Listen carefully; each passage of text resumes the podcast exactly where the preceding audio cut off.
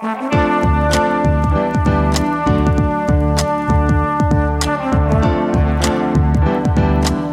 listening to the Co Main Event Podcast. And now your hosts, Ben Fowlkes and Chad Dundas. That's right. You're listening to another episode of the Co Main Event Mixed Martial Arts Podcast. I'm Chad Dundas. That's Ben Fowlkes. We're both senior writers in MMA for The Athletic. We meet here every single week to chop up all the prominent, newsworthy, and hilarious happenings in the world of mixed martial arts. Ben, how you doing this week? Well, I did not go on an ill-fated road trip during the course of which my van was towed, so I guess I'm doing a little better than you are. I don't know that I would fully call it ill-fated, though. I guess it's accurate to say we got off to a rocky start. How did you manage to get your van towed? Your precious, precious van, Chad. See, The lifeblood of your family. what had happened was Okay, all right, good, good. so our first night we pull into Portland, Oregon, where my brother and his family live, and uh, we're staying at a VRBO in Northwest Portland, trendy ass Northwest Portland, Okay. which was filthy, by the way. One of the worst VRBOs I've ever stayed in. Uh, are you? Do you have something against Airbnb? No, I think this was an Airbnb. I just said VRBO out of habit. Wow, that is some old man shit to do. But go ahead. I mean, my wife handles the bookings. Okay, all right. So probably best for everybody. Yeah, I think so too. Uh, it's dark when we when we parked out in front of the Airbnb, and then uh, went in, spent a ridiculously uncomfortable night in a filthy apartment. Okay. Got up the next morning, checked out front, van gone. Only then, Ben, did I notice. Not really all that obtrusively posted were some signs warning us that we were parked or that we shouldn't park anywhere on this block because it was a leaf collection zone. Fall leaf collection by the city of Portland. And if you get in the way of that, God help you. Well, the thing is, like, they towed us early because I was out there by nine. They had already towed us. As I was wandering the streets aimlessly, you know, shouting for help, I noticed they had like three separate private tow truck companies just out towing the shit out of tens and tens of cars. Like they just been waiting for this. They wish a motherfucker would park in the leaf collection zone, Chad. and apparently, a lot of motherfuckers, myself included, did. So I had to call Out of town rubes yeah, like you. big time. I had to call up my brother. We had to drive out to a uh, sketchy ass tow lot. Oh, as opposed to the really nice, like This one was sketchy up up even by tow lot standards. I would I would hesitate to even call it a lot. okay, It was more like a wedge shaped area at the side of the road, which someone had built, you know, a chain link fence with razor wire on top of it around. Uh, there was a woman working there in like one of those uh, sheds that you can build to put in your backyard, like Okay. a, a mobile shed kind of thing. Woman, lone woman sitting in there working, just uh, smelling like marijuana. Thick was the scent of marijuana when I arrived at the tow lot. well, look, man, if I have to work at the sketchy ass tow lot, I'm gonna want to be high too. Fair enough. Uh, $300 later. In fact, I'm glad we're having this conversation, Ben, because I have, as of yet, neglected to pay my $85 parking ticket to the city of Portland. So you get towed and you get a parking ticket. Big time. So you pay 220 bucks to get your car out of the sketchy ass tow lot. Okay, And I received a discount for arriving early, BT dubs. If I had not arrived before 1 p.m., it would have been like $350. Just to let you know what kind of operation we're right, running. how are you supposed to know that? well, you got to call. Okay. You got to make numerous calls around the city of Portland until you locate your van. So that's to reward upstanding citizens like you who need to go get your van right away, and to penalize the slackers who are like, "You towed my car, I get around to getting it." Exactly. Yes.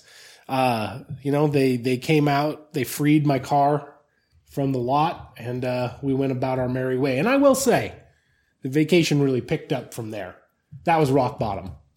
That was the black moment I can the, see how the that vacation. probably be a low moment for you. But you know, got the van back now. I saw Back, it. back in my possession. Saw it right there. Um, well, we were off last week due to this Thanksgiving madness. Mm-hmm. Now we're back. We're back on our bullshit. Yeah. Um, I have some exciting news, Chad. Now, what could that possibly be? Well, I'm sure, no doubt by now, you've realized that we are in the month of December. I had heard that, yes. Uh, December just happens to be co-main event Patreon pledge drive month. Hmm? Don't see. Don't make that face.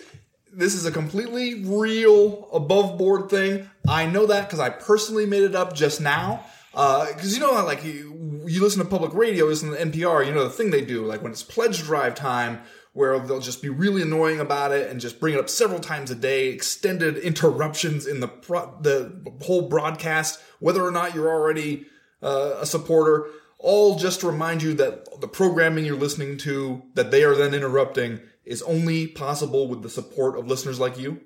Because that's what we're going to do, except I found a way for us to be both less and more annoying.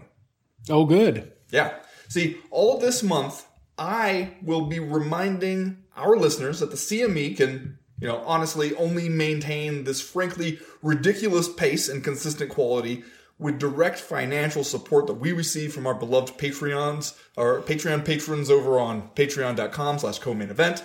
That's how we keep the show free of ads or corporate sponsors or, you know, really any oversight at all that might fetter this here discourse. Instead, instead of me just repeating over and over that same basic line, uh, like the way they do on NPR, I'm going to resort to a tried and true method that we have used in the past. Do you remember how for a while I would read us off a quote from Channing Tatum's IMDb page? I, every time I close my eyes, I see it on the back of my eyelids. Yeah, yes. I still think of some of them. I'm haunted by it. The thing he said about Justin Bieber and fame, still think about that one a lot. But this time, Jad, this time we're going to do it where every show we do in the month of December, Uh-huh.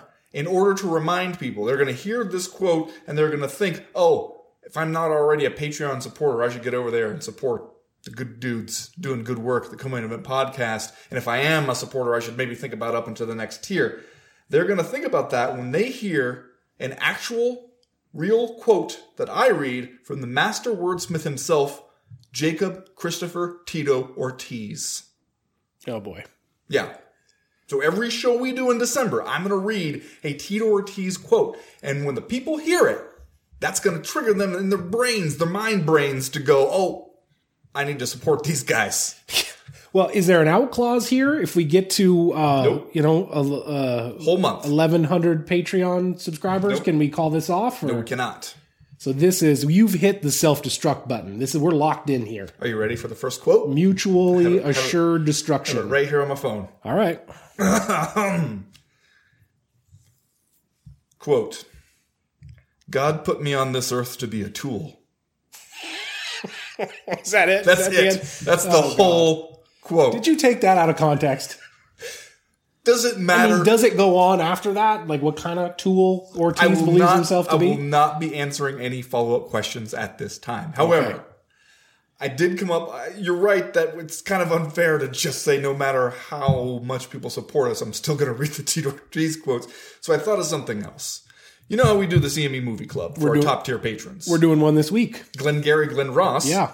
again beat out my choice and i guess we're just never going to watch the the beautiful cowboy movie that i want to watch that's fine I think the universe is trying to tell you something. Fine. Vis-a-vis Tender Mercies. fine no one wants to enjoy beautiful art that's their business we'll be watching Glengarry Glen Ross talking about this week for our top tier patrons Is it? Hold, wait. Is that three in a row for me?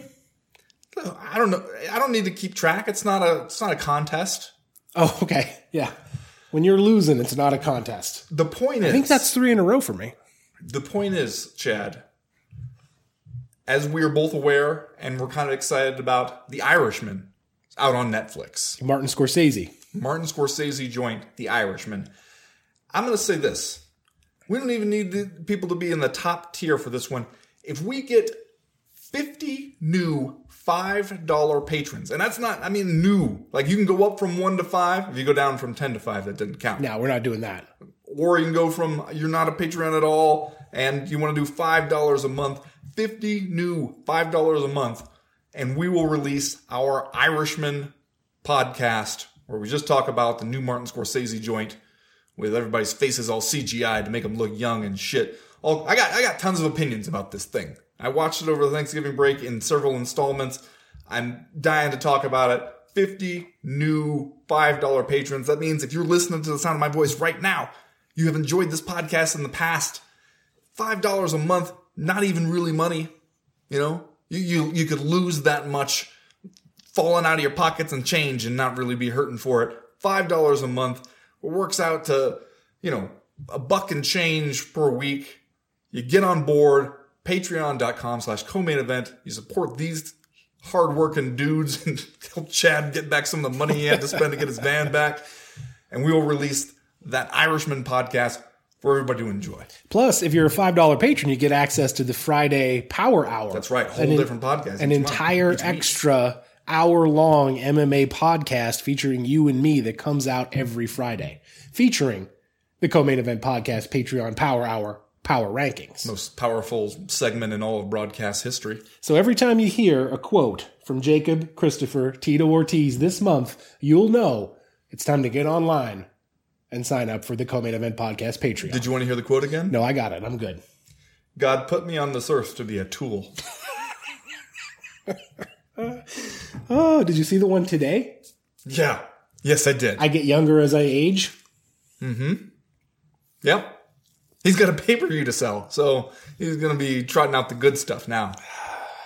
Man, they sent me a shitload of copies of the new paperback of Champion of the World. Whoa, what's a shitload? Like a lot. I have a lot. Two big, big ass boxes full. Okay, well, if there's anything the CME's good at, it's shipping stuff to people. So you know what I'm going to do? What are you going to do? I'm going to give a bunch of them away right now through the co-main event podcast. Here's how we're going to do this. The first 20 people to email me a screenshot of a new pre-order for The Blaze, which comes out January 21st, a new pre-order dated today, December 2nd or later.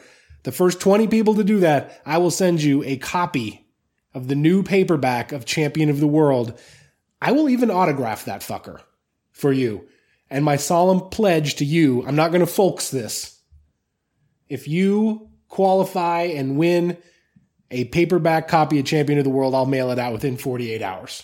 Okay, my solemn pledge is that I will assist with this not at all. No, I know that. I'm on my own here. Also, uh, If I wanted you to help, I would say we will mail it out within eventually, 12 to 24 months.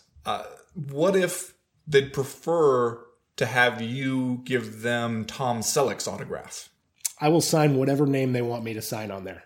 Forge whoever. And TV legend Tom Selleck. I will forge Mr. any Baseball. motherfucker's name on these books. Okay, So here's what it it's is. a promise. The email, as many of you know, co-main event podcast at gmail.com. Send me a screenshot of a new pre-order of the Blaze. If you are one of the first 20 people to do that, I will send you a paperback copy of Champion of the World with my or someone else's autograph on there. Man, it'd be sweet to get Tom Selleck's autograph on that book. I'm just saying. Starting now. Go do it. We got to get to this, man. Three rounds as usual this week in the co-main event podcast. Hold on, we got music. We got music from our guy Seemio, music producer from Stockholm, Sweden. He's co-main event podcast listener Alfred Larson. Uh, if you like what you hear from him on the show, you can check out more over at soundcloud.com slash Seemio. That's S-E-E-M-I-O Seemio. Whew. Three rounds, as usual, this week in the co-main event podcast. In round number one, Conor back. Conor oh, back, guys. Conor back. But why now? And why Donald the Cowboy Cerrone? And in round number two, Khabib versus Tony back. Khabib versus Tony back on, guys. Do we dare even speak this event's name? You for know- fear of what might happen. It's overly ambitious to think that we're going to make it all the way to April pretending like this shit ain't happening. Khabib versus Tony back again. And in round number three, it's Alistair Overeem versus Nair Rosenstruck. Nailed it. There's absolutely no way that I nailed it. Uh, but we're going to be talking about that in, in round three. So stay tuned for that. All that plus Are You Fucking Kidding Me and just saying stuff. But first, like we always do about this time, let's do a little bit of listener mail. Listener mail. The first piece of listener mail this week comes to us from Roy Wayne Farris, aka the Honky Tonk Man. Honky Tonk Man. Good to hear from him. As this decade winds down, what significant changes do you see occurring in MMA during the 2020s? Also, what event happening that occurred in the 2010s would you take back in an effort to improve the overall health of the sport? The overall health of the sport. Now, that's an interesting phrase. Mm-hmm. It's a phrase that feels like it's open to interpretation. Uh, yeah, I think we're free to make what we will of these questions. I feel like Honky Tonk Man is trying to bait us into saying USADA. Really? Yeah. Okay. That- you just you think because of the phrase overall health? Yeah, let's make sure we never forget ever to just mute that. Nobody ever texts me until we start recording. I'm the only person who texts you, and I'm sitting right here. Just to give you an idea, that is the mother of one of my daughter's friends texting me at this Okay. moment. Sure. So that's how random this shit is. The overall health of the sport. I mean, do I think USADA has had a positive impact on doping in MMA?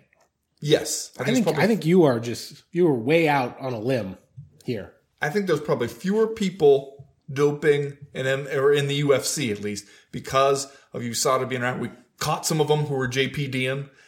However, is it worth the price that we've paid with a bunch of contaminated supplements and people having their careers messed with and their names drugged through the dirt, and then the other people where we thought maybe they were JPDN, and then USADA was like, oh no, maybe they're not, and just the the ambiguity, the cloud of ambiguity that it has dropped over the UFC, where it maybe has made people more inclined to just be like, fuck it, I don't know. I'd, I'd rather not have to have the conversation over and over again endlessly. Uh, I mean, I think one thing that th- the introduction of USADA and the UFC's advanced drug testing for sure has taught, at least taught me, is that this shit is a lot more complicated than we think it is. It's a lot like trying to fix weight cutting, you know? It's a lot like, frankly, trying to fix any problem in any, you know, large organization, edifice, sport, whatever it is. You think it's going to be simple, and then you come in with your simple ideas, and it turns out this shit is actually a lot more complicated than than we think it is. I think that's what we have learned over time here with the introduction of USADA and enhanced drug testing by the UFC. So, are you saying, in answer to the honky tonk man's question, that you would roll back enhanced drug testing? No, I wouldn't because I remember what it was like before, and it's kind of ridiculous when some of the state athletic commissions are doing a halfway decent job, others are barely doing it at all. Everybody can kind of look at the calendar, know when they're going to be tested, and the people who can afford it are going to be getting away with it more than the other people who can't. And also, the UFC when it goes and feels the pressure to, to do some testing, like when it did uh, the HGH thing with Cung Le and was completely incompetent in having it done, and so that seemed worse to me than every anything you saw as done. I would think maybe honestly my answer, maybe it would be the Reebok deal. Hmm, okay. If fighters still could do sponsors, I'm not even totally sure I believe it, but I do think that they were better off when the fighters could make some money from sponsors. I mean, think about especially some of the people who have gotten to be, you know, not even big stars necessarily, but like risen to a sudden kind of prominence after one or two performances. Somebody like Derrick Lewis or something. Imagine how many tens of thousands of dollars per fight he's losing out on by not being able to sell sponsorships. Yeah. No, I, I mean, there's a lot of people. Might, you could make the argument everyone in the UFC is probably making less money uh, because of that, especially Except for the UFC itself. right. You, you talk about, you know, he's not in the UFC anymore, but obviously Demetrious Johnson had what was it, Xbox Yeah. sponsorship. Cowboy Cerrone, obviously with his Budweiser sponsorship, probably still makes some money from that, but I don't know what the what the financials are. It seems like, He's also on that P3. oh yeah, He's getting the P3. getting that P three Got to get his protein in. Uh, I'm going to say 2010's Strikeforce. We've we've talked about it at length on the podcast before. I like to imagine a different world where the UFC doesn't swoop in and buy Strike Force right before the UFC itself left Spike TV and transitioned over to Fox Sports. If Strikeforce is still alive and not in the hands of Zuffa LLC when that happens, I think you probably have an MMA world where Strikeforce jumps onto Spike TV and then who knows where we would be. We might have a completely different landscape of American mixed martial arts if that mm, were the case. Bellator might be fucked Uh, yeah, I don't even know that without Scotty Cokes at the wheel. yeah, I don't even know what Bellator, you know, Bellator might still be on uh, Deportes or wherever it started out. ESPN Deportes. Yeah. Also, though, would we sit around being like, man, if only we could see Daniel Cormier, Strikeforce champion against Jon Jones, UFC champion. We'll never see it. They're in different organizations and they're always moving. Oh, man, but if only. Sure, it would cause some some disappointments, maybe some headaches for fans, but just in terms of overall health of the sport, I think competition we have learned, especially significant competition, just makes the makes the sport better. Yeah. What about the 2020s? What's going to happen in the next 10 years? We're all going to die. Okay, that's bleak. Yeah. The earth will become a flaming hellscape. And uh, USADA and Reebok will be the least of our concerns. Indeed. Wow, okay. I, for one, look forward to you just fiery bummed, death. You just bummed me out. Yeah. I mean, we've already seen one thing happen in the last, let's say, 10 years. You've seen the rise of athletes in mixed martial arts that have trained in MMA their entire lives, right? Previous to the, this current generation, this current wave of fighters, you had people that primarily started out in one discipline, had that discipline run its course for them, and then transitioned in some way over to mixed martial arts, wrestlers who then supplemented a striking game, strikers who supplemented a wrestling game, et cetera, et cetera. Uh, you know, uh, someone who had to come in, fill in a submission game, or a submission grappler who had to fill in their striking, whatever. Now we see these athletes who have essentially been training in mixed martial arts, cross training, if you will, sir, uh, the last 10 years. I think another 10 years, assuming that we all don't die amid a fiery hellscape over the next decade, uh, might well change the action that we see in the cage to, you know, unforeseeable levels. I mean, think about what we already have. We have guys like Conor McGregor and Stephen Thompson and uh, Israel Adesanya, guys who who are specializing in techniques that that at the rise of mixed martial arts we at one time had left for dead. We thought this shit doesn't work. What you need to be is a wrestler who likes to headbutt people or whatever. Now we see, you know, I still think that could work. well, you and Mark Coleman, Yeah. man would be undefeated. Headbutts were still around in the octagon. We'd be talking about uh, will Strikeforce champ Daniel Cormier ever ever come over to fight undefeated 50 year old UFC champion Mark Coleman? uh, I think you're going to see just further exponential evolution of what the action of mixed martial arts looks like. All right, piggybacking off of that, I will say the biggest change in the 2020s will be uh, we'll have to figure out new rules to deal with mutations, genetic mutations that will begin to make themselves known as the Earth changes into a fiery hellscape. And I don't know, can we let a person compete if they have mind control powers? What about someone who can levitate? Is that is that cool? I'm Are worried about you. I'm worried about you. It seems like you. What have you been reading? Are you uh you reading some dystopian shit right now? It seems like you've got a one track mind Listen to, listen to a lot of Joe you- Rogan you- over the break. Listen to a lot of Rogan. Yeah, You're thinking about drug testing, uh, I get. I'm getting And Eddie the- Bravo's newsletter. the end of the uh, world. Does and Eddie Bravo stuff- have a newsletter? I assume. Substack? I assume he has a newsletter. If he doesn't, what the hell? Next question this week comes to us from Nick Jolly, who writes, Okay, the ESPN era is approaching the one year mark. In Australia, it's meant very little change as we don't have ESPN Plus here, so each card is covered from prelims to main on E ESP1, ESPN 1 or 2 live, excluding one Friday night card and a couple of European cards, which coincided with the major sports. Lots of questions to ask, but I'll stick to two. Sorry, three. Okay. First, I thought this was going to be manageable, but all right. Firstly, those fighters you've spoken to on the online car on the online cards are they happy and getting paid? I mean, generally people are getting paid the same as they as they were before. I think if there's anything that has changed, there was the question of whether or not moving the UFC pay per views behind the ESPN Plus paywall would lower buy rates and there and therefore become less lucrative for the main event fighters who are getting a share of overall pay per view buys. Right. And that still could be the case. We don't have a tremendous amount of data on that right now, but I think we will start to get some.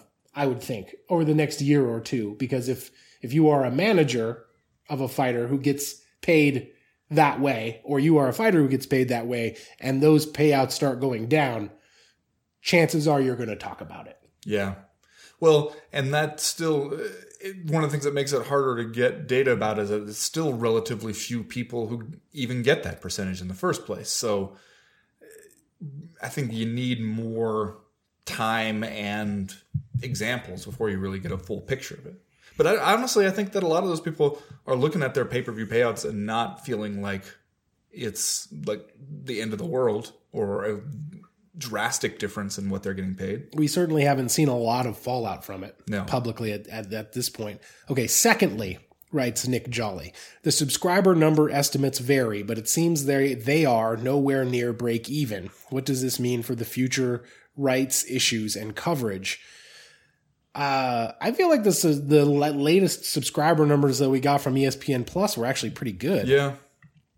And, and it's only going to go up now that uh, you know they've bundled that shit with Disney Plus and Hulu. yeah. So like basically you can swoop in at this point. I pay what is it, twelve bucks, and get uh, ESPN Plus, Disney Plus, and Hulu all at once, which That's honestly a good deal. it is a good deal, especially if you have already uh, reconciled yourself to just that you're going to have to have ESPN Plus anyway. For so for like you and me, it's kind of a no brainer to get that. Honestly, and the ESPN Plus is one of the few streaming services, like newer streaming services in my life that I feel like, man, I, I'm very pleased with the way it works for the most part and would have it even without it having to be like a condition of my job. I use it over the break, especially when I was kind of somewhat paying attention to my children, but also wanted to seclude myself in my office and I could use my laptop and just watch a hockey game on ESPN Plus. Yeah. I'm still I, I, I can't be out there in the main room with the TV because they're going to be in there making all kinds of noise. And if they see me in there watching TV, then it's going to occur to them that it's possible to watch TV at this hour, and then they're going to want to watch their bullshit on TV. If I can seclude myself in my office, watch it on my big monitor, uh, catch a hockey game, man, everybody's happy, and it just works pretty well for the most part. So, uh, yeah, I, I if I if I'm ESPN, I'm looking at where things are tracking right now and feeling pretty good about it. And because they know combat sports and the UFC in particular is a good kind of like hook to get into an audience that's already used to paying for content and that has proven that it will follow that content wherever it goes, they've made that a pretty noticeable part of ESPN Plus when you log on there. So uh, it kind of seems like it's good for both the UFC and ESPN at this point. Finally, writes Nick Jolly, what do you see as the next level of MMA coverage looking like? Where do broadcast rights go from here? I mean, I think just to piggyback on what you said a second ago, I think we're going to be on ESPN Plus, at least for the UFC, for the foreseeable future. Now, we've seen the UFC's business relationships fall apart over time in the past. And I don't, we're still relatively early in this ESPN era. So anything could happen in terms of that relationship. But so far, it seems like this is kind of a home run deal for all of the people involved. Like, I do think that the UFC was responsible for bringing a lot of new subscribers to ESPN Plus, which I think made ESPN, you know, executives happy. And I think that ESPN being able to provide the UFC with that extra uh, advertising, the extra platform, the farther reach, I think ultimately is going to prove to be pretty good for the UFC. I don't know that, you know, we're going to bring in millions and millions and millions of new fans, but at the same time, like, if you're the UFC, it's hard to think of a better broadcast partner at this point than ESPN. Yeah. And I, I do think that there's a real value to just being a part of a little ticker, you know, you're watching on a sports bar or you're watching at the gym, you see the little ticker going by and uh, the UFC gets included like it's a real sport along with everything else. That helps, I think, over long term. As far as like what the next level of MMA coverage looks like, I think it honestly ends up looking like the way general media consumption is going, which is the audience probably gets smaller and more fragmented as everybody segments off into streaming services and just following the specific things they already know they like. But I don't know if that's necessarily a problem just because it seems like that's inevitable, the direction that everything is headed. One thing that could happen, but I think that we are a ways off from this Mutations. Mutations. Even if, uh, even if it, I don't, I don't know if it's a thing that they actually would want to do, but at some point, I suppose it would be possible for the UFC to take over its own broadcast, like to basically move everything onto Fight Pass and do their own thing, especially with the addition of the uh, the new arena. What the hell is that thing called? Oh, yeah. Apex. The Apex. You notice how we heard a lot about the Apex It was when, the future of fighting. when it when it first opened. For Christ's sake. What's going on with it now? I haven't. I've I've heard Jack about the Apex. Well, it's already in the past now. Okay, that's the past of fight. yeah. different future. The new future is mutations, Yep. as you said. I don't think that that's going to happen in the in the the near future. I don't think the UFC would do that. It's just making too much money, frankly, uh, from this ESPN deal. But it's kind of like maybe the end game phase of you know everyone kind of taking over their own streaming. Next question this week comes to us from Andrew Millington. Is it just me, or is the UFC just plain begging for it when it comes to booking this Struve Rothwell fight? Seems like something weird or bad is bound to happen.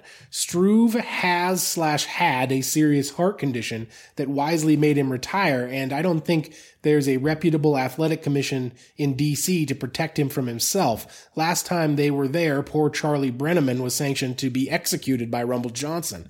Is this fight between two guys at different spots in a house of mirrors a big enough draw to be worth risking a pasty Kimbo versus Dada do-over? Discourse, if you would, please. So, uh, yeah, you get to a heavyweight scrap between Stefan Struve and Ben Rothwell on the main card of UFC on ESPN 7 this Saturday at Capital One Arena over there in Washington, D.C. Now, Stefan Struve kind of retired last time, right? We're at least one retirement deep in this in the career of still only 31 year old Stefan Struve. I I think he he phrased it pretty honestly, where he said something like, "There's a ninety something percent chance that this is the last one," because he got a, a submission win in the last one. Uh, that was in February, and had that speech. What it was like, you know, a good high watermark kind of thing, like a, a good positive moment to go out on. And he seemed to realize that, but he also seemed to know that MMA retirements are a thing and he didn't want to get our hopes up that this was absolutely the last time. And now here he is back against Ben Rothwell. And uh, I think our guy Andrew Millington might be onto something here. There is a high, high potential for weirdness here, That's just true. in several different ways. I mean, you the heavyweight division on its default setting is has contains a high probability for weirdness. You throw out the Dark Wizard Ben Rothwell and the skyscraper Stefan Struve. I agree with you. Don't blink in this fight. Either somebody gets knocked out, or uh, Rothwell throws a weird powder down on the on the canvas, and Struve just turns to dust. What do you think? You- we could be looking at a smoke bomb escape type situation. I think it's in a dicey spot, smoke bomb, and next thing you know, uh, you're look you, you thought you had Rothwell and a Kimura, and then he's up in the upper deck laughing maniacally. Yeah. Yeah, that could happen. Or Ben Rothwell could land one big punch and we could be reminded that Stefan Struve getting knocked out looks like a, a giraffe having a stroke. Or we could all just be like, oh, yeah, hey, this is just a heavyweight backup for the main event, seemingly. Next question this week comes to us from Mark in Alabama, who writes, "Hello, gentlemen. In a few days, I will be headed to UFC 245, my first UFC event and first trip to Vegas. Uh, and I'm curious if you have a couple of do's and don'ts to make this experience less than terrible." wow, so sounds like he's really looking forward to it. Going into it with the right mindset, I think. this is that's a couple big ones. First UFC event, and it's going to be a big UFC event. Yep, three titles on the line over there at T-Mobile Arena. And then your first trip to Las Vegas, which that's that can be kind of a sensory overload just in itself. Yeah, it has. Um, the one thing I would want to know is how many days you stay in Yeah. in Las Vegas, because that's where I think a lot of people go wrong. I have a hard time doing more than like 48 hours in Vegas. I start to hear three that days most. Yeah. start hearing that uh the the keno sound, the the slot machine sound Yeah. in my sleep. Uh-huh. Ding ding ding ding ding ding ding ding. Close my eyes, start hearing that. Uh my number one tip, Mark, would be don't lose your ass. Come with a game plan, depending on what you're into.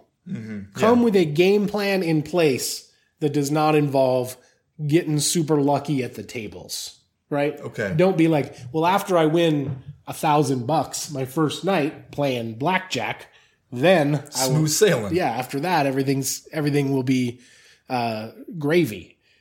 You know, you know what I like? The fucking uh, dystopian theater that's on the Vegas Strip, the movie theater. Oh yeah. The one down the that's, like, alley. down by, the by alley, the MGM Grand. Yeah, Yeah. And you go in there, and it feels like the world, the rest of the world has ended. And like, I watched the new Blade Runner in that. It's kind of like a bomb shelter feel in there. It feels like zombies are going to bust through the walls at so any time. your advice for If you- Mark is to go from Alabama to a, on a trip to Las Vegas and then go to the movies. if you hit a low point. okay, you need to pick me up. Yes, you need if to you- reset. If you if you hit the black moment of your trip in Vegas when you hate it and you want to leave so bad you can't stand it, I hope you saved 20 bucks. Go to take two and find whatever the longest movie plan is. Hit up that movie theater provided it hasn't been bulldozed yet. Just chill out, eat some popcorn. That's your night right there. and if that doesn't work out, I think the M&M store is right nearby. It is. It's right around the corner. Uh, my advice is rolling into the UFC event. Try not to be hungover. 'Cause That shit in Vegas. That shit's gonna start at like two or three in the afternoon, right? Yeah.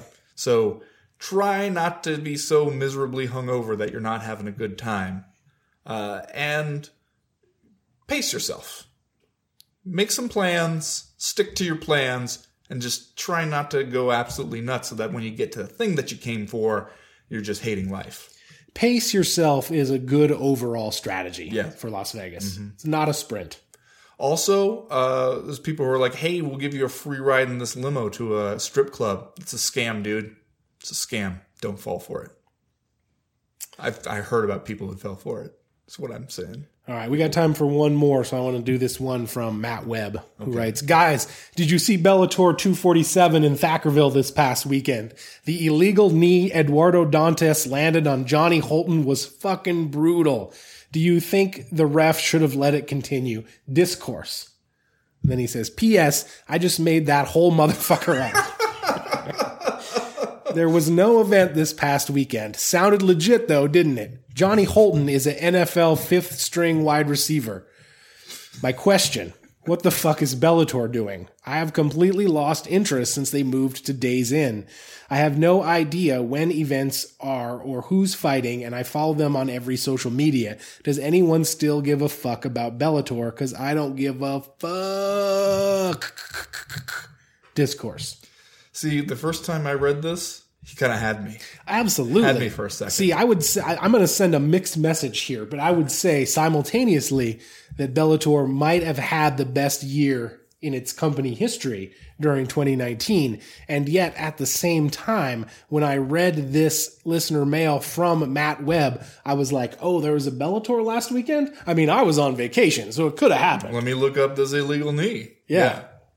Yeah. I mean, I guess it's just always kind of believable that there was a Bellator card in Thackerville. I mean, even on weekends where I know that there was a, a Bellator card somewhere else, you could convince me that there was a Bellator card in London and Thackerville Yeah. on the same weekend. Yeah, totally possible. Plausible, even. But I agree with you. I think Bellator did have overall the best year in company history. I also think that was not a super high bar to clear. Yeah.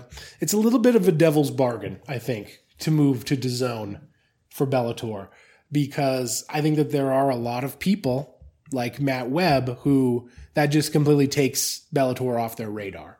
Yeah. Because you know, in large part because DAZN seems to be more marketing itself toward boxing fans than MMA fans. Doesn't feel like there are a ton outside the most hardcore MMA fans. Doesn't feel like there are a ton of people who have signed on for DAZN. And so if that's where Bellator is putting most of its highest level content, it does make it feel a little bit like an afterthought. At the same time, I think they're getting paid a decent amount of money to have that content on DAZN. So I think it's a little bit of a, you know, a trade off. They, they, they might have hid their content a little bit by putting it behind this paywall, but I think they're making more money for it than they were before. And if you're Bellator, that's probably pretty important. Yeah. Make that money. At some point, you got to make some goddamn money. Yeah. All right, well, that's going to do it for listener mail this week. If you have a question, a comment, a concern that you want to air to the podcast in future weeks, you know how to do it. You go to the website, co-mainevent.com, and click the link in the top right hand corner of the screen that says email the podcast. That'll get you in touch with us. While you're there, go ahead and sign up for the Breakfast of Champions newsletter. That comes out every Friday morning to catch you up on the news and notes that we miss on all the days that we're not recording the podcast. Stuff always happens, news always breaks. The newsletter itself is short, it's informative. We would love to tell you it's funny, and if you don't like it, it's really easy to unsubscribe. As for right now, though, we are going to go ahead and get started with round number one.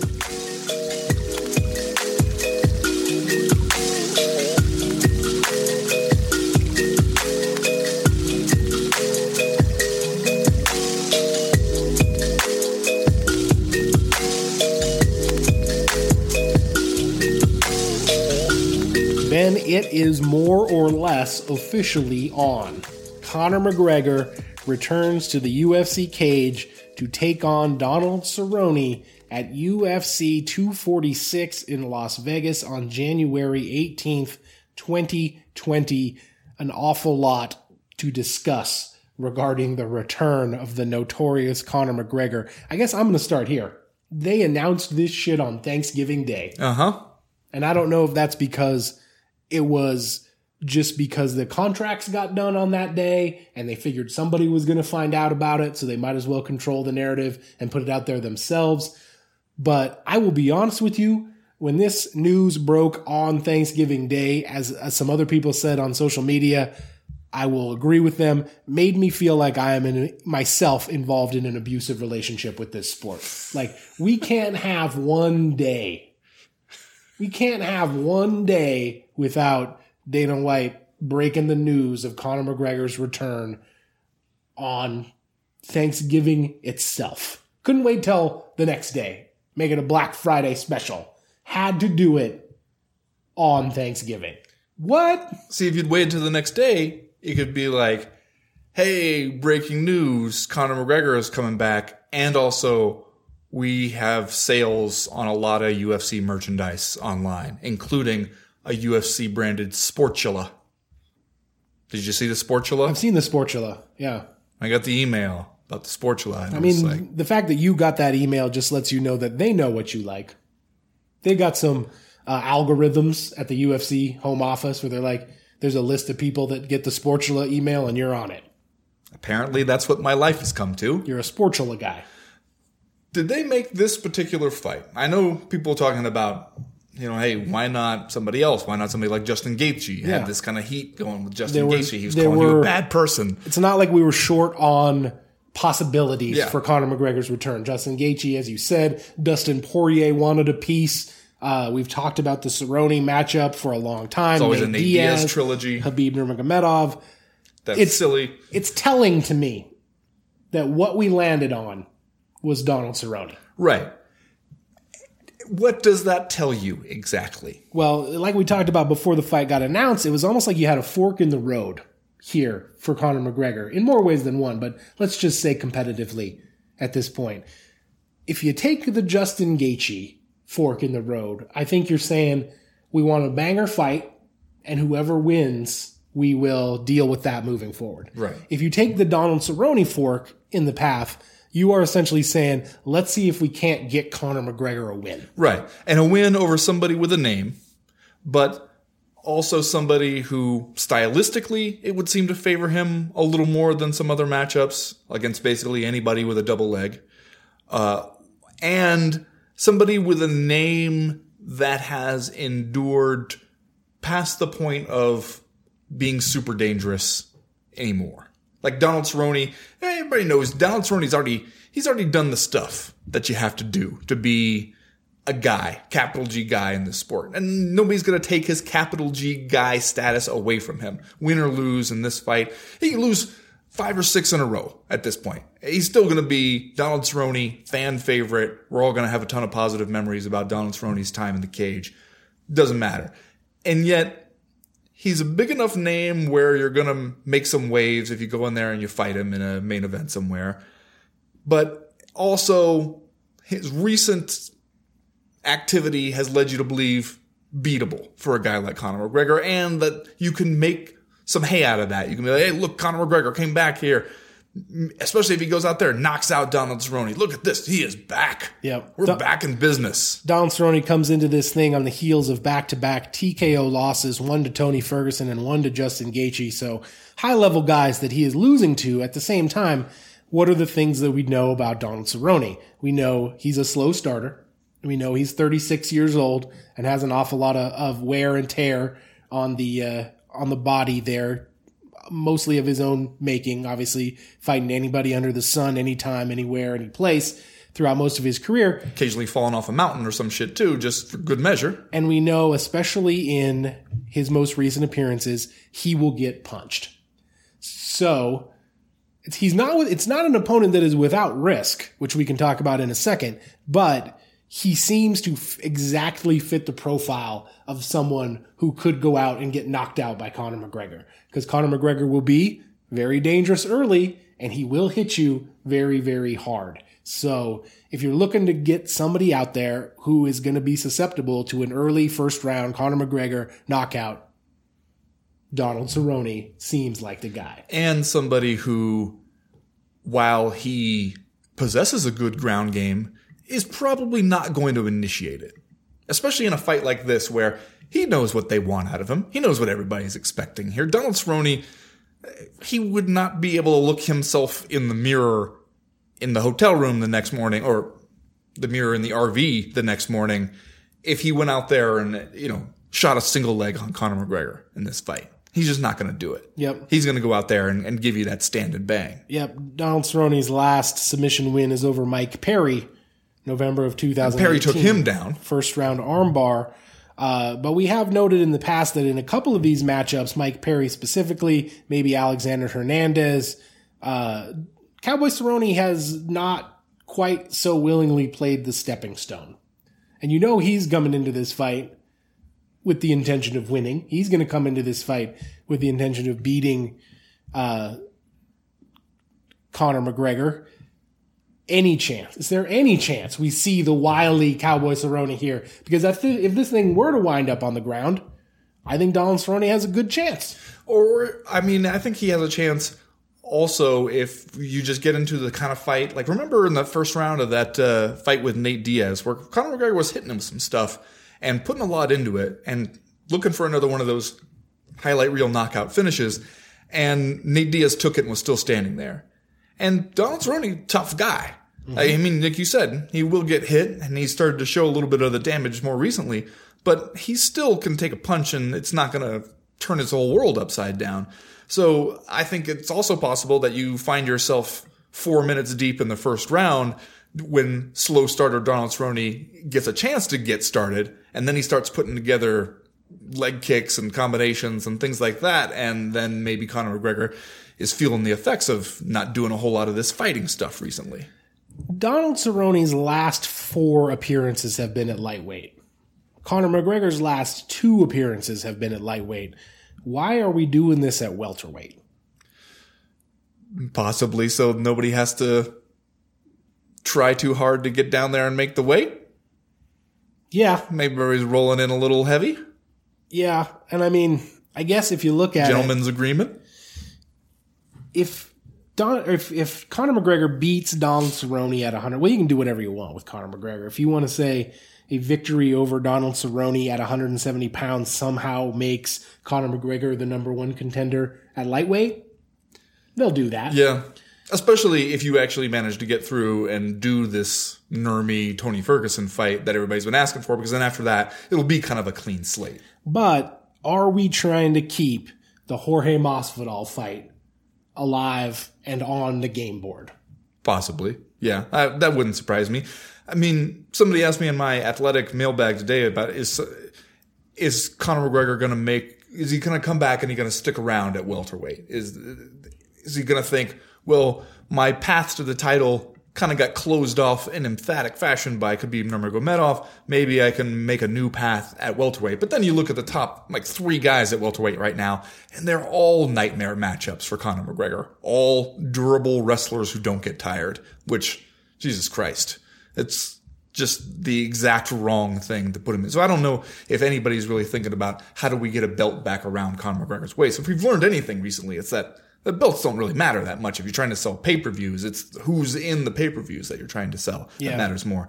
So uh, I would think they're probably taking it one at a time here with Conor McGregor. I don't think anybody is going like, all right, we can predict what his next year will look like because he could be in prison by the end of that year for all you know. Right. Which leads us to the next question. That's the elephant in the room, right? And shouldn't really be the elephant in the room because I think you can make the argument that the fact that the UFC is going to go ahead and book Conor McGregor in this January fight, while as far as we know, he is still under investigation for two separate sexual assaults in Ireland. He's been named, he's been publicly linked to those two investigations by the New York Times, and that was sort of the last we heard of it uh, because of the various ins and outs of how the sexual assault investigation laws work in Ireland, it kind of becomes this impenetrable black box where we don't know what, if anything, is going on with those investigations.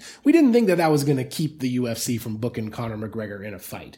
But at the same time, when you do that, shouldn't the fact that the biggest star in mixed martial arts is going to have a fight in the UFC in January while he is under investigation for two sexual assaults sort of be the biggest story in the sport?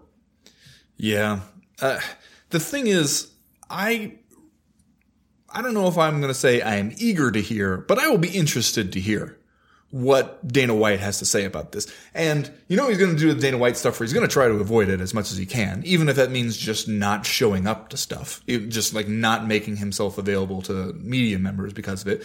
But it's the question that's got to be asked is, so do you care that the guy's under investigation back home for two different sexual assaults that he uh, allegedly committed one while he was still being investigated for another one and that the one the other one he committed was allegedly on the same day that he was in court for punching the guy for no reason at a bar like do you care at all Yeah. does this stuff matter to you because and you can't quite do the thing anymore of being like hey uh, it's the New York Times that says he's in it, but there's no official confirmation. Because Dana White was already asked about it. Brett, Brett Okamoto asked him about it uh, a couple months ago, and he was like, "Well, it's not great.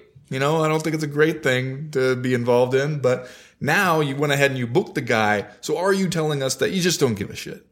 Yeah, and I mean, I think that you are right about the lead up to the fight. I think that they will try to control the situations in, you know, where both of these guys are available to the media. Clearly, McGregor's not going to do a bunch of media before this. I think you do it at the at press conferences where even if somebody asks, and frankly, man, you got to ask. Yeah, you have to ask. Uh, it's going to be difficult to get any substantive reporting done in those settings because you can ask one question, maybe you can ask two, but it's pretty easy to, uh, you know, dodge those questions or answer them with non-answers, and then we're kind of moving on to the next thing. So uh, I think it will be relatively easy for Conor McGregor and the UFC to limit their exposure to that kind of stuff, but it's the biggest story in the sport. And so I think the the even though I feel like MMA oftentimes is too obsessed with the quote unquote MMA media, like this is one where you got to figure out a way to do it Yeah, because you can't talk about UFC 246 without talking about the fact that the biggest star the sport has ever seen has been linked to two separate sexual assaults in his home country and as far as we know he's under investigation for both of them As far as we know, Conor McGregor could get snatched up off the street on uh, January 17th. Yeah, I mean, and that's the thing too is he he has to address it too.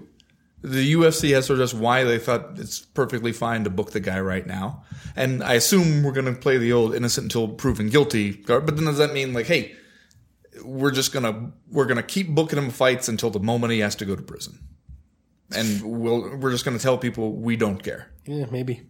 Maybe we are. I mean, and that's the, the other part of the question I think is do you care whether or not he did this? Or are you, from the promoter, taking the approach that, hey, as long as he's available and can sign on the line which is dotted, we are doing the damn fight and making the money?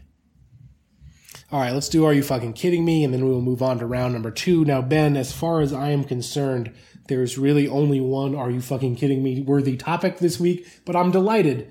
I will be delighted to find out what's your Are You Fucking Kidding Me this week. Well, first of all, I want to hear the, the one Are You Fucking Kidding Me topic from you. I mean, I just want to know if we have the same one. Let's hear it. I'm, I'm almost sure we don't. Okay. Did you see this stuff about the negotiations for a potential fight between Ronda Rousey and Gina Carano? Okay. Yeah. Saw that one. Uh, let me see if I can find my favorite parts here. Uh, she hadn't fought in a few, this is from uh, Simon Samano's story on MMA Junkie from November 27th. Uh, Carano was the first breakthrough star of women's MMA, and she appeared on the Ariel Helwani MMA show and explained how Dana White and company approached her about the opportunity for a comeback fight against Rousey, which would have been a super fight at the time. Carano said she verbally agreed to do it for one million, which first of all, you fucking kidding me. But she had one request. Quote, you gotta be able to sit on this for about six months, Dana. Since she hadn't fought in a few years, Carano wanted to find uh, she wanted time to find a gym and get situated for proper training uh, before news of a potential fight went public. White apparently agreed to oblige, but the next day, Carano said she was taken aback by the UFC boss sharing details with the media. Now, here, Ben, Okay. here is the are you fucking kidding me? The situation got worse when White sent Carano a text message calling her, quote, a bitch that she didn't believe she was meant for her to receive. When she replied back, White apparently doubled down and said it was meant for her. That was the end of the negotiations. Yeah, the way she described this is from her appearance on the Ariel Helwani show, right? Yes. Where she uh, described it like the text said something like, "This bitch is jerking us around" or something. And she replied saying, "I don't think that was meant for me." And he replied, "Oh no, yes it was." Which, come on, Are you fucking kidding fucking me? kidding me? Are you fucking kidding me? I mean, that's it. Are you fucking kidding me? You know what? I'm gonna, I'm gonna say what was my original. Are you fucking kidding? I'm gonna wrap it up into my just saying stuff because no, this you were right. This is this is the Are you fucking kidding me for this one. That is going to do it for round number one. We'll be right back with round number two.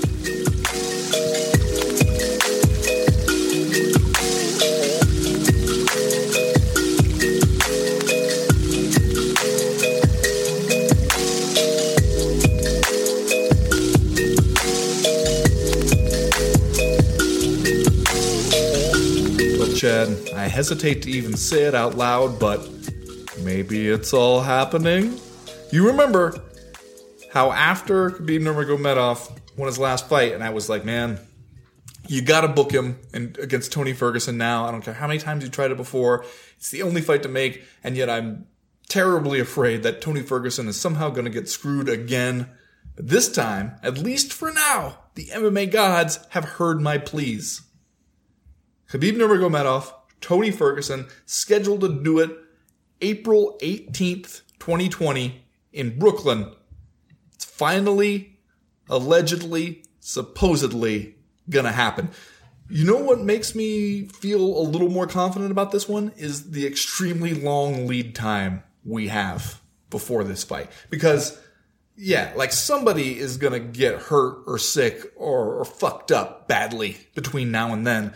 But we still have time for that to happen and for everybody to regroup in time to still have the fight. I mean, it's going to be a long five months, right?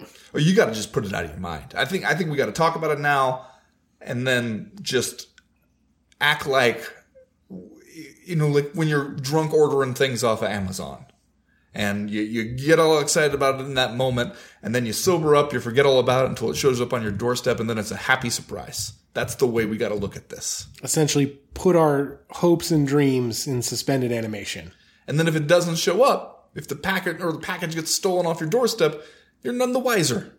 You're just like, okay, I don't know where that, that money went, but uh, everything's fine. I've lost nothing. I think that you are right, though, to say that like this gives us some time Yeah. for Khabib to get suspended for something, for Tony Ferguson to hurt himself doing curls on top of a Bosu ball, whatever those things are called.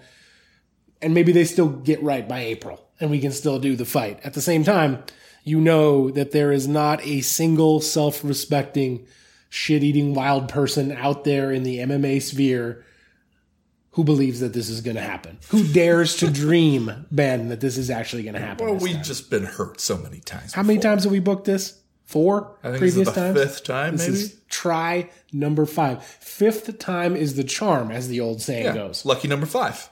Were you surprised to see Khabib Nurmagomedov open as a more than two to one? He's minus two fifty on these opening odds from Bet Online. Uh, are you surprised that it, that it, that it's that he's almost three to one? We, I mean, because we have talked about Tony Ferguson as like one of the uh, one of the dream matchups for Khabib. Maybe one of the guys whose crazy fighting style could like push him a little bit, could give him some trouble. He is uh, a fairly comfortable favorite here. That does surprise me a little bit. Just because I feel like with everything Tony Ferguson brings to the table, he has an opportunity to throw some different stuff at Khabib. And I just, it's hard for me to look and see where you've seen Nurmagomedov against anybody like this. Yeah, well, there almost is nobody like Yeah, this, that's one of the fun thing. things about it. Uh, what do you do here if you're if you're T Ferg? What is the how do you fight Khabib Nurmagomedov? Because Barrel roll. barrel roll. We learned emphatically, we learned conclusively at UFC 242 in September when we watched Dustin Poirier go to Abu Dhabi and try to fight Khabib Nurmagomedov. You basically can't back up. You put one foot outside the octagon shaped warning track Right. that is inside the cage on the floor of the canvas. You put you back up past that thing and you're dead. Right, but you know what's really useful if you find yourself feeling backed into a corner? Don't say barrel roll. Barrel roll. Barrel roll right the fuck out of there, man. Okay. just like that's that's my entire camp if i'm tony ferguson is you feel yourself you, you feel you're getting pushed back into that warning track just barrel roll right out of there reset just frustrate the hell out of him, man you think how many cartwheel? Would a cartwheel work? how many uh of khabib's training partners you think are out there showing him the barrel roll in practice every day Maybe they're scared to Maybe they can train the bear to he do will that. he will think it's disrespectful and he will smash your face in sparring they don't want to do it Speaking of face smashing, okay we've seen the work that Tony Ferguson has been able to put in, the things that he has been able to do against, you know, three or four of his most recent opponents. If there is a question about Khabib, obviously it's that he can get hurt with punches on the feet, and we don't quite know how he would react to a lot of damage. We just frankly haven't seen him in positions where he would take a lot of damage. He's been too dominant on the feet. If Tony Ferguson roughnecks him a little bit, cartwheels out of trouble, uses those elbows to uh, turn his face into into hamburger, we will find out some stuff about Khabib Nurmagomedov that we don't know at this Yeah. point. Well, you know, we've seen moments where when he gets caught with a clean shot, his reaction to it is, I don't know if I would say troubling, but shows you that there's an opportunity there. He has a little Brock Lesnar in him. A little bit. and it's not quite as noticeable. As I've said before, if you watch that uh, Brock Lesnar Shane Carwin fight, obviously getting hit by Shane Carwin is a thing that no human mortal wants to have happen, but like there's a point in that when Shane Carwin hits Brock Lesnar with an uppercut and Brock Lesnar jumps back like a cat that got a bucket of water thrown on it. Khabib Nurmagomedov doesn't necessarily do that, but he makes it clear he would rather not. Yeah, that he wants to get away and think about some things for a second here and then reset, resume his pressure wrestling campaign. So, I mean, it's still going to be the same test. That's one, one of the things that makes this an interesting fight for me is you always know what Khabib is going to do, and you kind of never know what Tony Ferguson is going to do. He might do anything. Might do absolutely anything in there. And that's what makes it really fun is to see how those styles clash up. One of the things interesting, I was just reading now about uh, Tony Ferguson took a little longer to sign on for this fight, you know, and uh, Khabib and Ali Abdelaziz on there on Twitter telling him to sign the contract, hurry up, all that kind of stuff. And he was talking, I think he was on Ariel Helwani's show today talking about how the negotiations, he said the, the manner that they did it really wasn't the way I wanted to go. So it made the week kind of unpleasant. Uh, and seemed like maybe booking this so far in advance was not his idea. His is a quote from Tony Ferguson. You're going to have to ask the UFC why the fight's in April. Khabib is still on his world tour. He's doing things, kissing babies and doing all that fun stuff. Who cares? You know who I am. You know I'm ready for February. I was ready to take another opponent if they were going to fucking pull some crazy stuff. But everything worked out. We've got until April. We got plenty of time to train. We got plenty of time to not get hurt, to be very smart, trust our teams, and give the fans exactly what they fucking want. Plenty of time to not get hurt. Uh huh. Okay. Yeah, I guess so. just can we can we do this? Can we hide the yoga balls? Can we just look? What if Tony Ferguson goes in to get his workout in, and there's no more like ropes and chains and yoga balls and it's shit just like an empty room with some dumbbells. In it. Yeah, and like his trainer's like, "Oh man, what happened? We must have got robbed, Tony. this sucks, man. I, I guess we got to make the best of it, though, bro. Can we do that? There's a. I was watching a video on the internet the other day of Okay, a guy good. doing burpees, and and when he when he gets up from the burpees, he's essentially elevating himself off the ground and landing in a push up position on top of four 45 pound plates, weightlifting plates that are stood up on their edges. On their edges? Yeah, they're on. They're up. They're standing up. They're upright Okay. In wagon wheel position. Why? This guy is doing burpees and he's jumping up and he's landing on them like again a cat. So I f you can take all the equipment you want to. He's gonna find a way. Crazy will find a way. All right. Tony Ferguson will find a way. Fair enough. That's going to do it for round number two. We'll be right back. Round number three.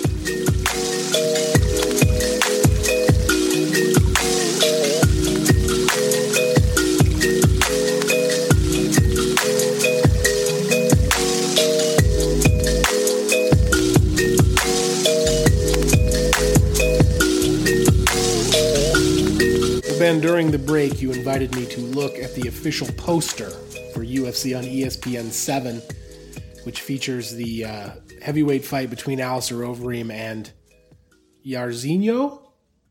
Nailed it. Is that how you say it? You told me it was Nair before we started recording. You asked me if it was Nair, and I found that hilarious. No, I And so asked I- you if it was Yair. I thought you said Nair, and I said sarcastically, "Yeah, it's Nair. His name is Nair." Okay, well, you tricked me into mispronouncing it at the beginning of this episode. Let's just go with Bigi Boy. Okay. because that's his nickname. The uh, official poster for UFC on ESPN 7 features Alistair Overeem and the Bigi Boy f- facing off with each other here in what is clearly one of the most stock and standard cut and paste jobs that you will see on a poster. What you pointed out to me is that the primary design feature of this poster is that it, it displays the words heavyweight bout. The biggest words on the poster says simply heavyweight bout above both guys' head here, and their names much smaller above that.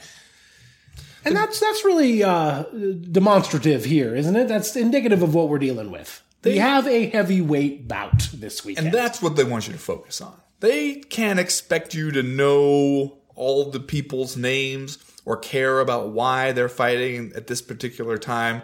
They just want you to know a couple big guys are going to try to hurt each other. And doesn't that sound fun? I mean, I'm into it. See? It works. That's what they see. Th- this is there's not a whole lot of stuff that I respect about uh, the way the UFC goes about a lot of its graphic design stuff, especially when it comes to posters. It seems to just keep doing the same shit over and over again, and kind of a resistance to taking risks or trying anything too inventive or adventurous. But they they're not afraid to take the subtext and just make it the thing. Just be like, all right, here, let's just put it right in front of your face and see if that works. It's Big heavy- guys. It's a heavyweight bout. Yep. It's a Bigi Boy How would you like to see a heavyweight bout? against Alistair Overeem. We have one. Jairzinho Rozenstruik nailed it. Is nine and zero. Comes into this thing off the heels of his quick, fast, twenty nine second knockout of Andrei Arlovsky at UFC two forty four that you and I watched at Buffalo Wild Wings while we were out there trying the BMF wings. Still never forget the look on Big Dan Le- Miragliotta's face when he stopped this one and he just kind of shook his head like, this is a bad idea.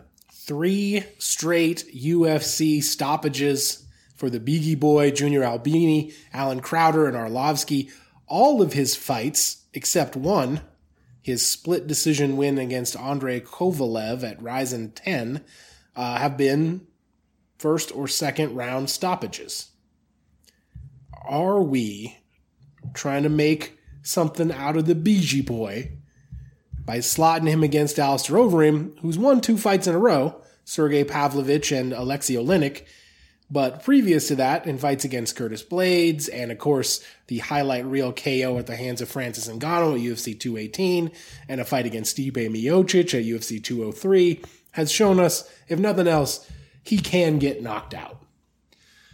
And right now, if you look at the trajectory that Rozenstruik is on, I mean, you mentioned like wins over Junior Albini and Allen Crowder. In retrospect, those aren't really impressing too many people these days. But you knock out Andrei Arlovsky, a formerly great now aging fighter who can get knocked out, and then you go maybe knock out Alistair Overeem, a formerly great aging fighter who can get knocked out.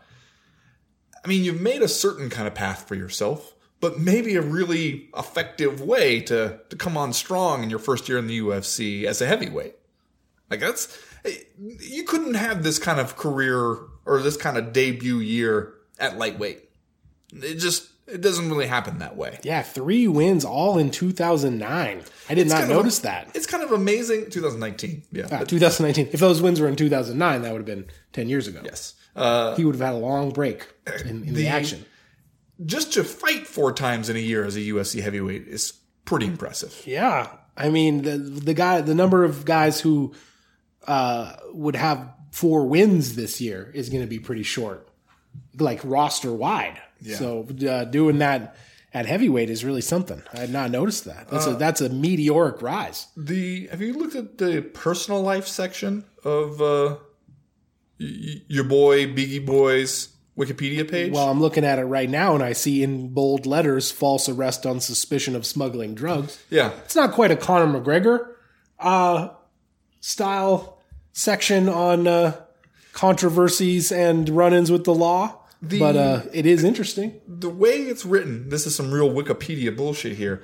The way it's written raises more questions for me than it answers. It reads In August 2014, Rozenstruik was arrested and detained by Royal Netherlands Marechaussee on suspicion of smuggling drugs along with seven other Surinamese in Netherlands who the group claimed to attend a kickboxing event.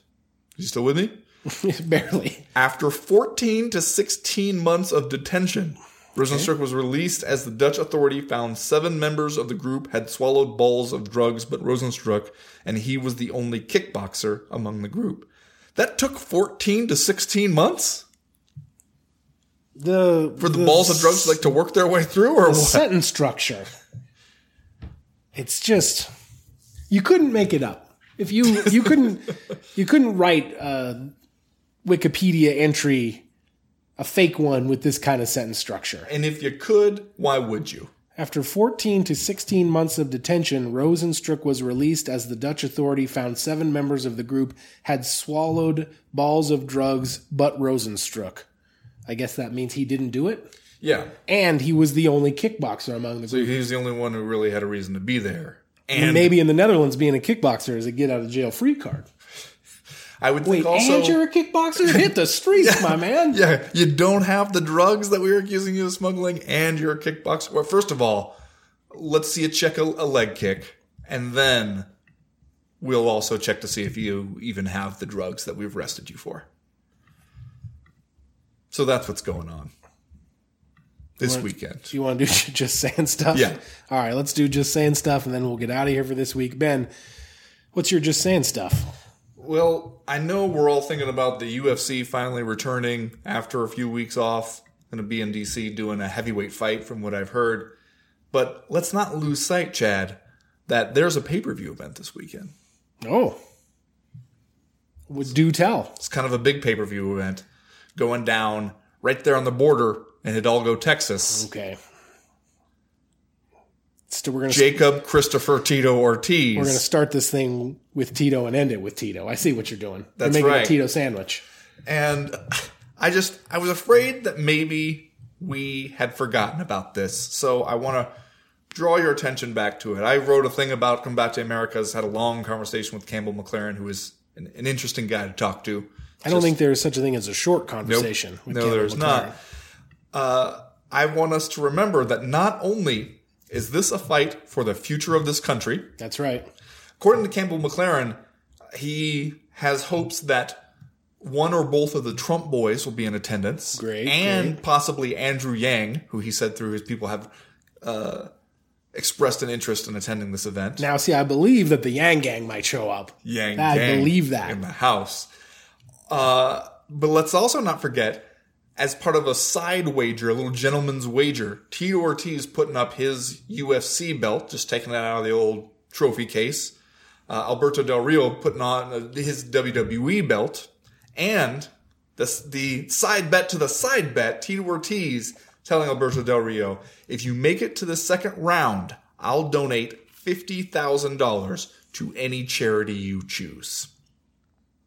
I'm just saying, maybe side bets upon side bets is the way to promote this thing. Because now I'm curious. Because not only, eh, I mean, making it to the second round against Tito Ortiz, like an aged Tito Ortiz, not impossible. That's that feels like a doable thing. And then you could really get creative with which charity you choose that he has to give fifty thousand dollars to. Also, I like the underlying thing that Tito Ortiz would just hate to have to give fifty thousand dollars to charity. He's going to try hard, super hard to not have to give that money to charity. I'm just saying that's kind of fun.